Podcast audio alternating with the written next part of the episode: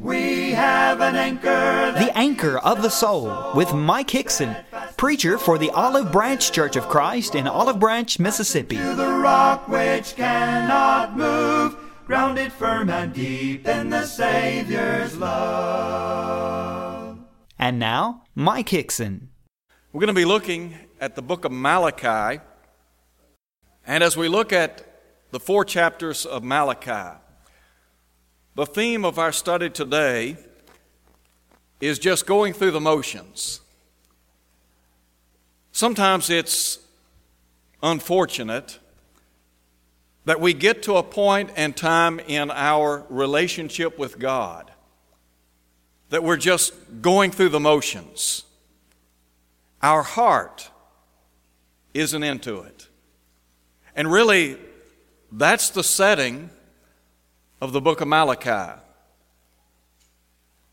Malachi addresses a nation of people that were, for all intents and purposes, just going through the motions. Their heart wasn't into it. And so God used Malachi to stir these people up. And sometimes when we get to a point in time when we're just going through the motions. We need to be stirred up. We need to understand how much God has blessed us and how God desires our genuine love for Him. We are to love Him with all of our heart, soul, and mind. If we love Him as we ought to, then we will, well, we won't be going through the motions. So I want us to look for just a minute at the book of Malachi. I want to begin by talking about the privilege that was bestowed on Israel. God's people may not have understood how much He had blessed them. Sometimes we tend to forget the lavish blessings that God has bestowed on us as His people. They had forgotten just how much God had done for them in the past. And so he reminds them, first of all, of his care for them. And then, secondly, he talks about the covenant that he had with them. Let me begin by just talking for a minute or two about his care for Israel. If you look at verse 2, and in the book there are a series of statements that are made, and then those statements will be followed by a question. And so in verse 2 of chapter 1, God said to the people to whom he was writing, I have loved you. God loved these people. Now, they may not have understood just how much he did love them, but he did. As a matter of fact, back in Deuteronomy chapter 7, God talked about the love that He had for His chosen people. In Deuteronomy chapter 7, He said, I have loved you. I don't know how He could have been any plainer. You know, sometimes we express to people that we love, we verbalize our love to them. Sadly, sometimes there's not a connection made. So God is saying to his people, I have loved you. In Jeremiah chapter 31, verse 3, Jeremiah the prophet, writing to the people of God, said, On behalf of the Lord, I have loved you with an everlasting love. Again, reminding them of how much he loved them. And then I think about his covenant.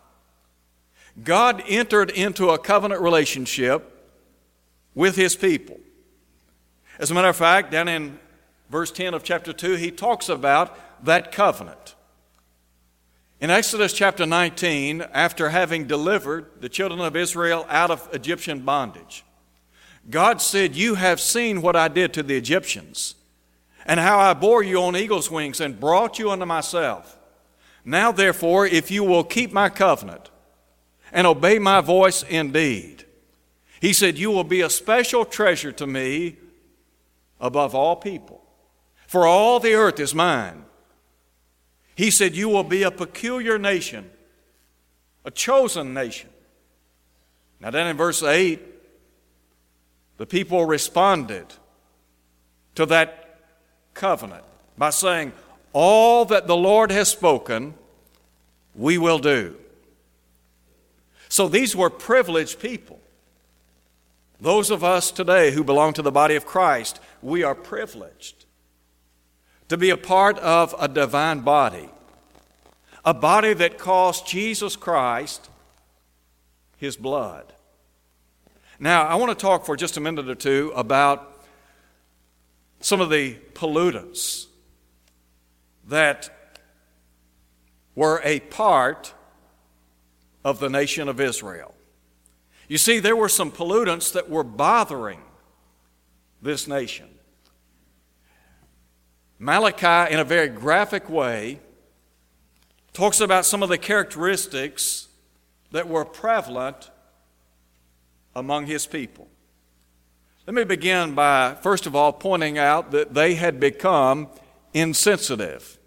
Now, again, if you look at Malachi chapter 1 at verse 2, listen, if you would, to what God said I have loved you, says the Lord. Now, note their response. In what way have you loved us? Imagine people questioning the powerful, profound, and personal love of Almighty God. Are there not people today that question whether or not God loves them? The Bible declares the love of God over and over again. The Bible talks about how much God loves us. John 3 16, for God so loved the world that he gave his only begotten Son, that whosoever believeth in him should not perish but have everlasting life. In Romans chapter 5, verse 6, Paul said, When we were yet without strength, Christ died for the ungodly. In verse 8, he said, But God commendeth his own love toward us, in that while we were yet sinners, Christ died for us. And then John said, Here in his love, not that we love God, but that he loved us. Again, how much plainer could God be? Now, no doubt the devil wants people to believe that God doesn't care about them, that God doesn't love them. Here were covenant people to whom God had said, I have loved you, and their response, In what way have you loved us? Had God not demonstrated his love time and again for them? The answer is yes. And you and I, we can look to Almighty God and we think about the lavish love and the, the great blessings that have, been, that have been bestowed upon us. We should never question the love of God. God loves each and every person despite our sins, despite our unrighteousness. His love is unconditional. Now, there are conditions that must be met in order for us to appropriate the great blessings of God. But these people had become insensitive. And then there is a second characteristic, and that is they were irreverent. Malachi indicted the priest because they were offering what we might call second rate sacrifices. Listen to what he said down in verse 6. A son offers, or rather, a son honors his father, and a servant his master. If then I am the father, where is my honor? And if I am a master, where is my reverence, says the Lord of hosts? To you, priests, who despise my name, Yet you say, In what way have we despised your name? Now listen. You offer defiled food on my altar. But you say, In what way have we defiled you? By saying, The table, the table of the Lord is contemptible. And when you offer the blind as a sacrifice, is it not evil? When you offer the lame and sick, is it not evil? Offer it then to your governor. Would he be pleased with you? In many respects, these people had more respect for the governor of Persia than they did for the one true living God. And then drop down and look at verse 12. He said, You profane the table of the Lord, in that you say the table of, the Lord is defiled, and its fruit, its food is contemptible. You also say, Oh, what a weariness! And you sneer at it, says the Lord of hosts. You bring the stolen, the lame, and the sick. Thus you bring an offering. Should I accept this from your hand, says the Lord? But cursed be the deceiver who has in his flock a male and makes a vow, but sacrifices to the Lord what is blemished. For I am a great king, says the Lord of hosts, and my name is to be feared among the nations. Let me just pause here and make this observation. Is it not the case that each and every one of us are priests of God? Isn't that what the apostle Peter said in 1 Peter chapter 2 at verse 5?